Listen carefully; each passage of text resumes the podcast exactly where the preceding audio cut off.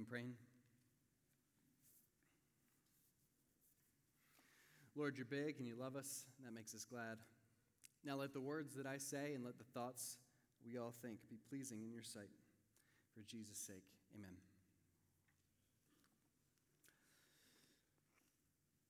Polished, rich, attractive.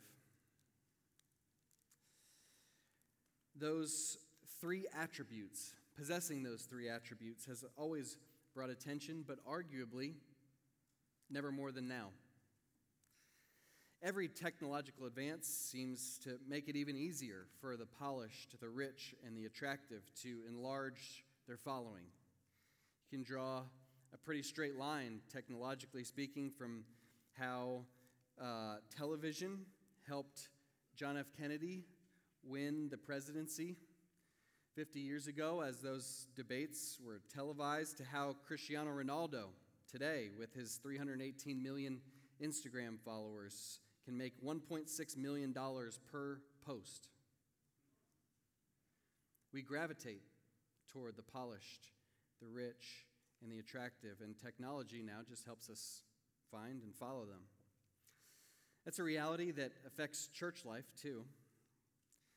If you're newer to North Sub, say maybe you had started attending sometime in the last two years since COVID started, chances are you watched video to see what you thought of this place before you even visited.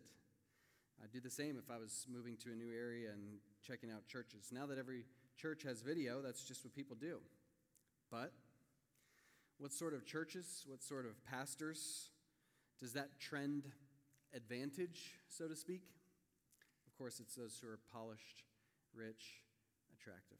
Right? As a quick aside, we here at North Sub, we're aware of this human tendency to gravitate toward the polished, the rich, and the attractive. And so we actively try to work against it, actually, in at least three areas. One is in our technology. We've, we've made a conscious decision to rely on volunteers for our tech and social media work. Thank you to those volunteers who work so hard at that.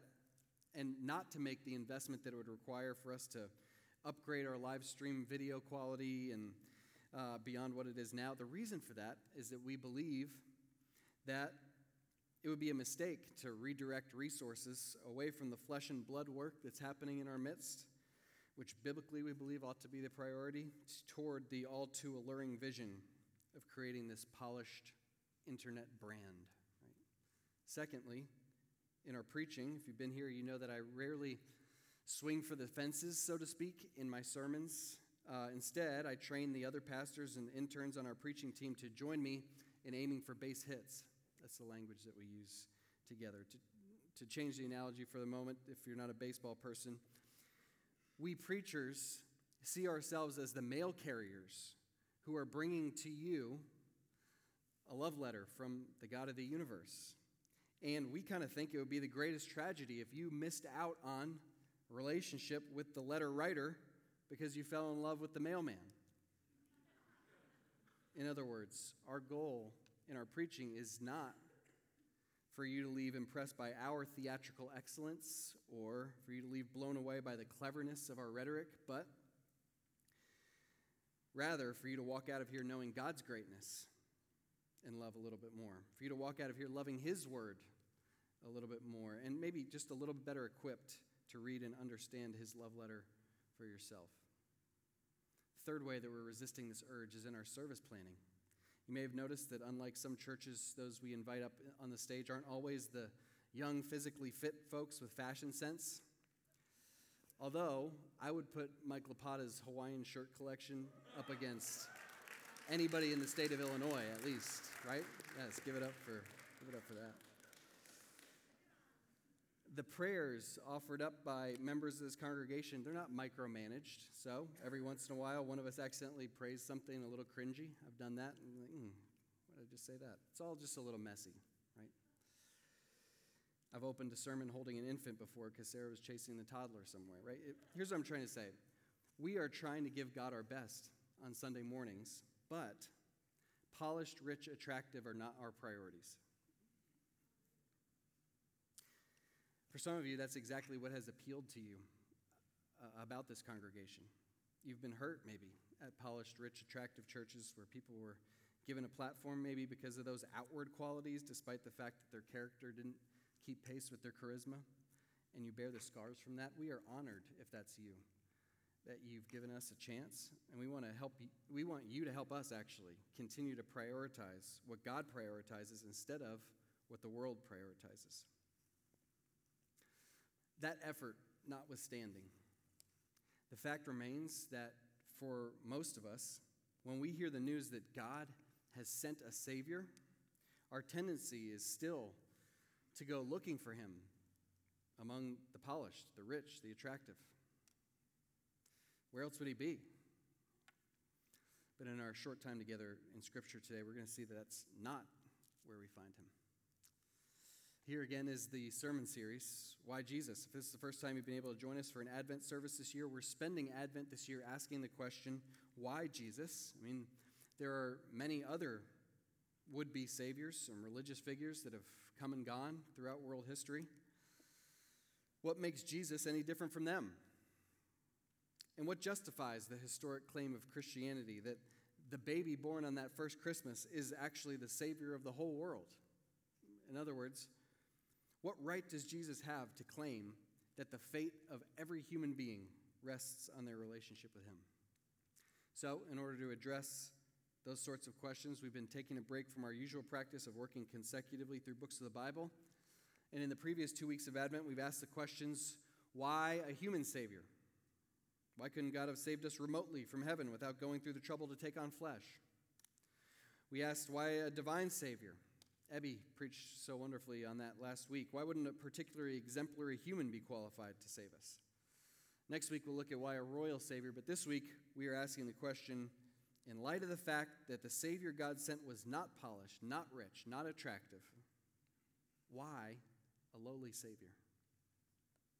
This will just be a short sermon, but we're going to see three ways our lowly Savior might not match our expectations, and then we'll close with five implications of such a lowly Savior.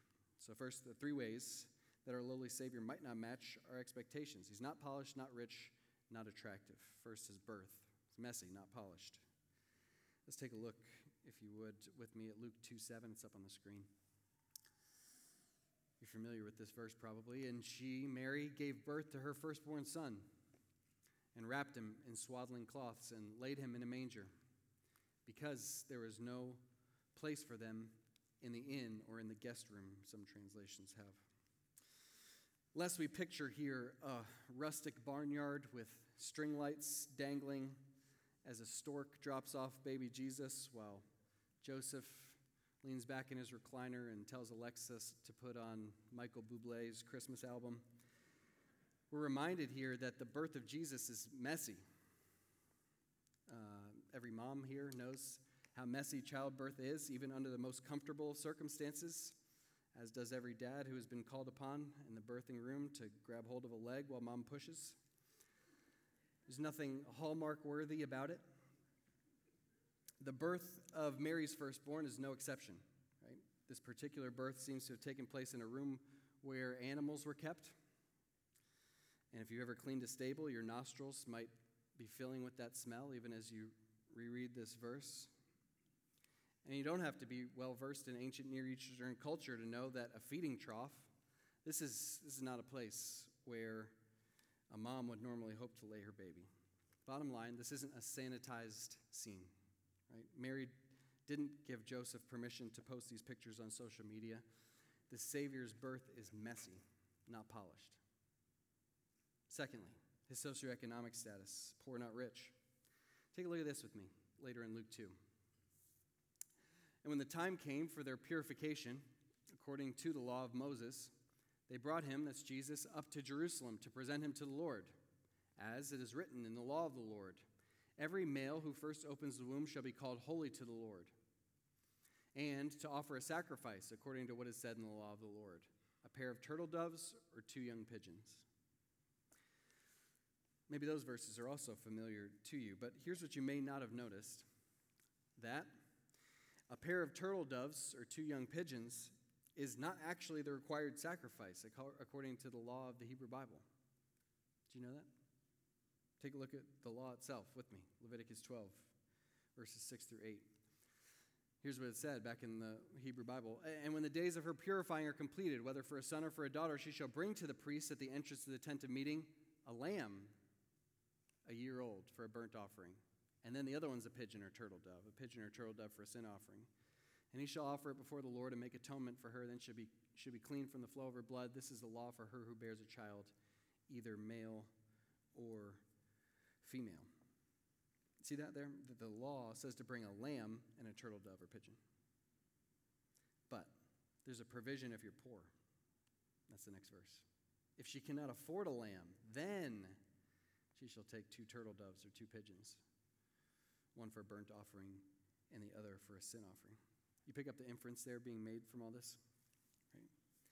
At the time of the Savior's birth, Jesus' mom and dad, they're too poor to afford the lamb for a sin offering uh, for, for the standard offerings. Now, is it possible that they came into more comfortable lifestyle in subsequent years? Maybe.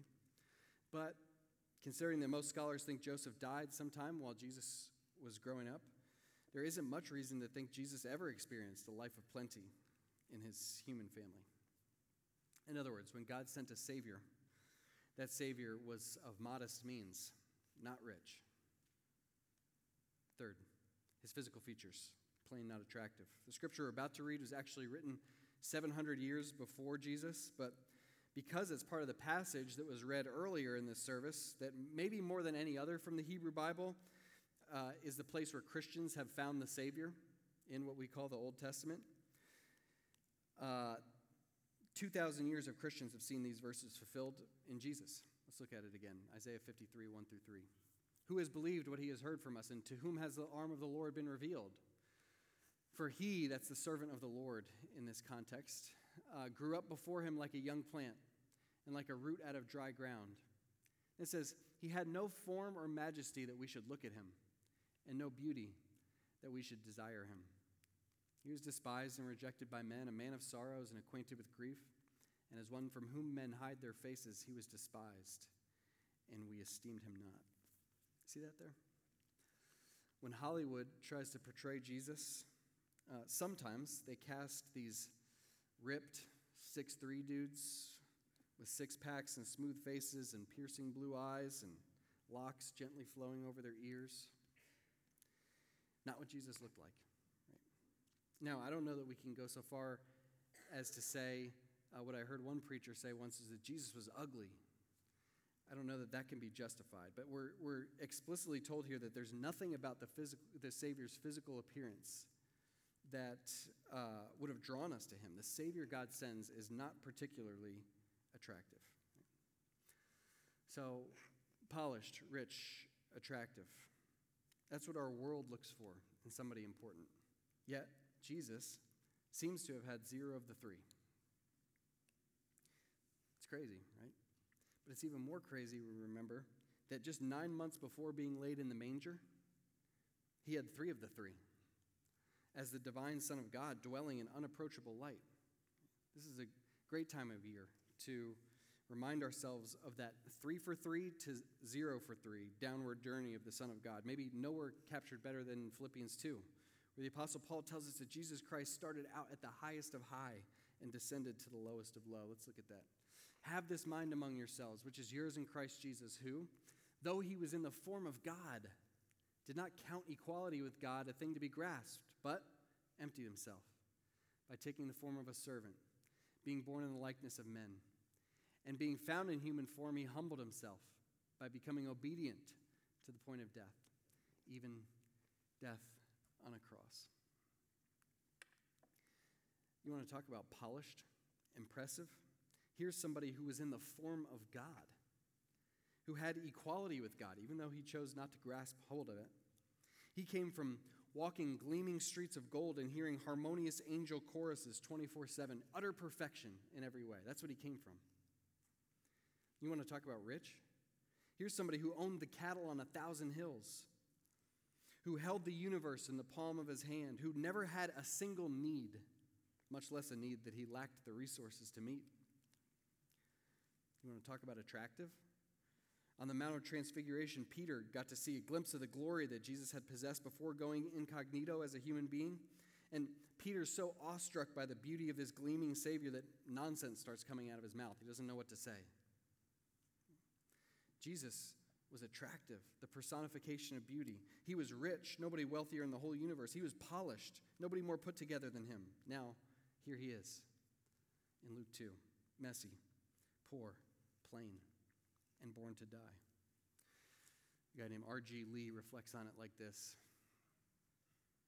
What deep descent from the heights of glory to the depths of shame, from the wonders of heaven to the wickedness of earth, from exaltation to humiliation, from the throne to the tree, from dignity to debasement, from worship to wrath, from the halls of heaven to the nails of earth, from the coronation to the curse, from the glory place to the gory place at the cross. And he goes on to say that in Bethlehem, humility and glory in their extremes were joined. Born in a stable, cradled in a cattle trough, wrapped in swaddling clothes of poverty, no room for him who made all rooms, no place for him who made and knows all places. Oh, deep humiliation of the Creator, born of the creature, woman. But his descent was the dawn of mercy. Because we cannot ascend to him, he descends to us. Do you know he did that for you? He went through all this trouble because he loved you. And he knew that no matter how hard you tried, you'd never be able to make your way to him. Who else has ever loved you like that? And I don't know, maybe for somebody here, December 12th, 2021, this very day might be the day that you respond in faith, accepting the gift of the Savior who left heaven to come and die in your place to bring you back to God. All you have to do is turn from your sin and place your trust in Him. If you want to do that, please let one of us know before you leave. We'd love to pray over you. That's our lowly Savior. Uh, let's finish up briefly with just five implications of such a lowly Savior no particular order. First, uh, an affirmation of dignity. Here's what I mean by that. We live in one of the few areas of the country in which it seems like the top 1% of polished, rich, attractive people seem to have made some sort of agreement to all live in the same place. So, for those of us who live on the North Shore but don't exactly fit the polished, rich, attractive mold, that can be a, a crushing weight that we carry almost every day as we walk out the front door and see that our neighbors, oh, there they have, they have more impressive Christmas lights than the ones that we were so proud of. Then we watch them get into more expensive cars than the ones that we drive. Then we bump into them at the gym getting more toned than we can ever hope to be. All that can cultivate a deep sense of insignificance, a questioning of my worth. So I wonder this morning if it's helpful for anyone to be reminded that God gives great dignity to the overlooked and to the poor. That when he sent his own son, he took an unimpressive physical form. It's good news for our dignity that the ideal human was not polished, not rich, not attractive. Maybe even more crucially, though, this provides gospel clarity. Gospel clarity. Gospel, that word just means good news. But our world is filled with counterfeit gospels, isn't it? false narratives that our enemy uses to lure us away from the good news. So, if the Savior wasn't polished, wasn't rich, wasn't attractive, that distinguishes what the good news is from at least one version of what the good news isn't. Here's what I mean. Based on what we've seen today, the good news of Jesus Christ can't be this. It can't be Jesus saying, Follow me, and I'll show you the path to health and wealth and prosperity and happiness. It Can't be that. Because God wouldn't have sent a lowly Savior if He wanted to be the means to that end.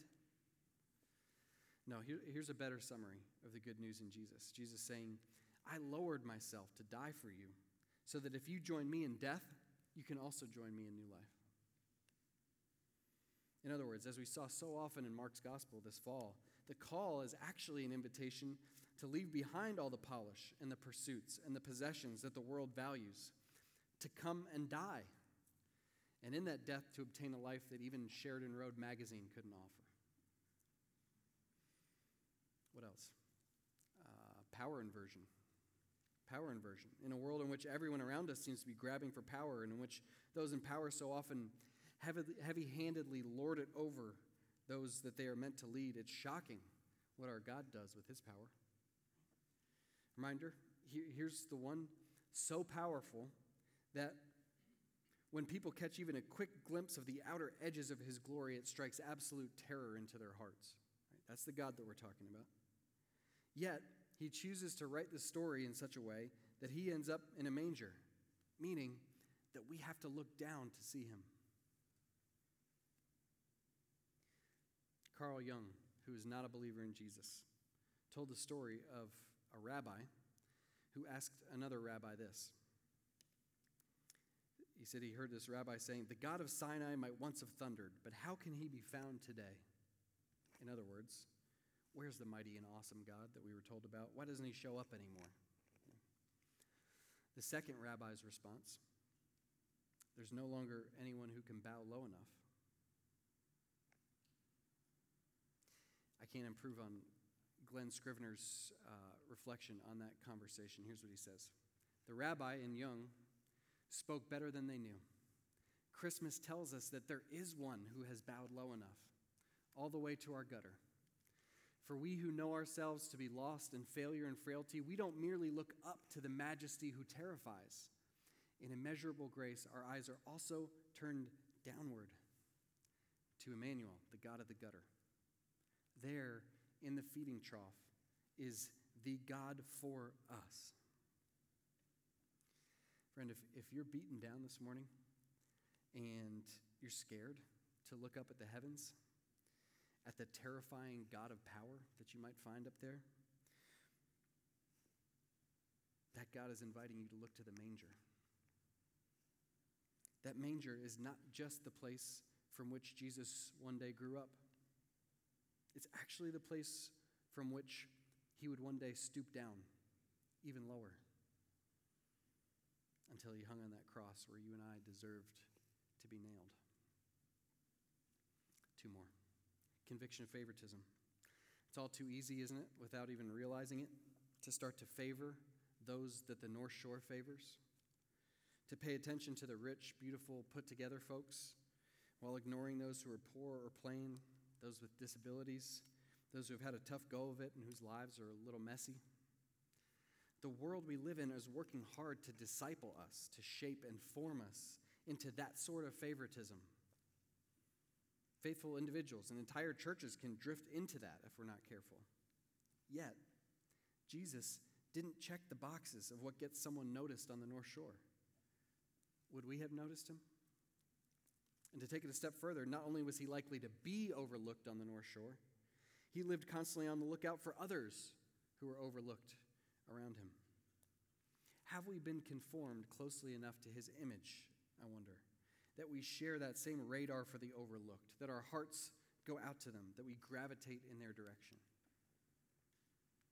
Finally, contempt for human glory. Contempt for human glory, that's a phrase from Charles Spurgeon. Here's what he said about it. Might be hard to read unless you're watching online.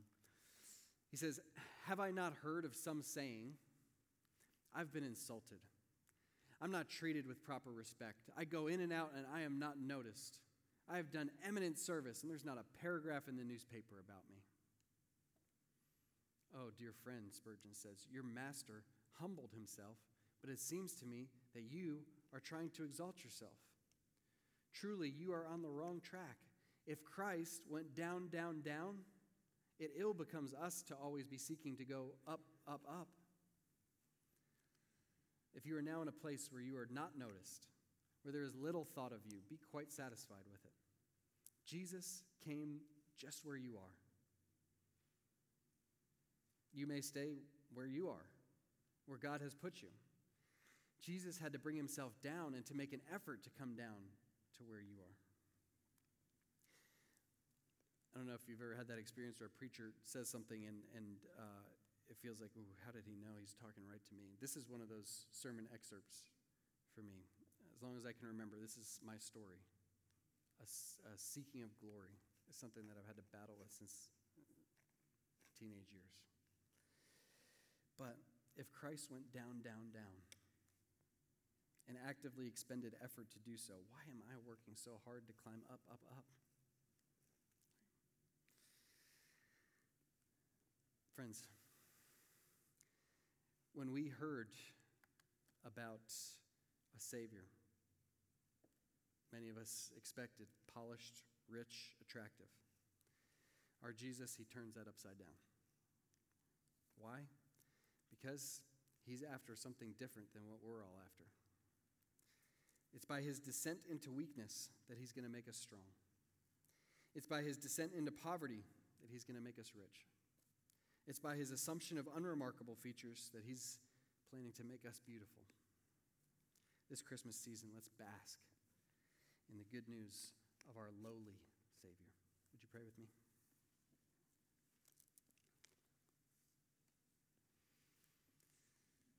Lord in heaven, who dwells in unapproachable light, who wraps himself in glory, who uh, at whose voice the heavens quake. We praise you that you nevertheless stooped down. You condescended to be one of us,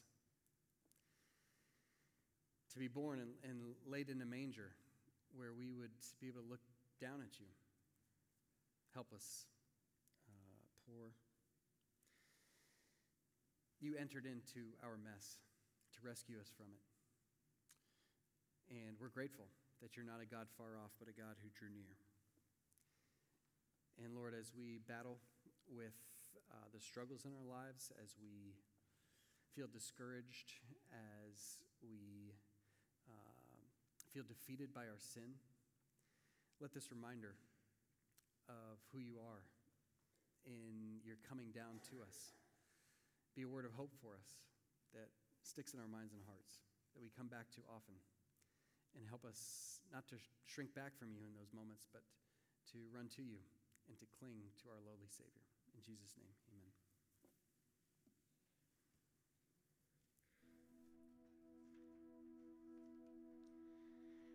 going to respond by first singing, What Child Is This? And the song asks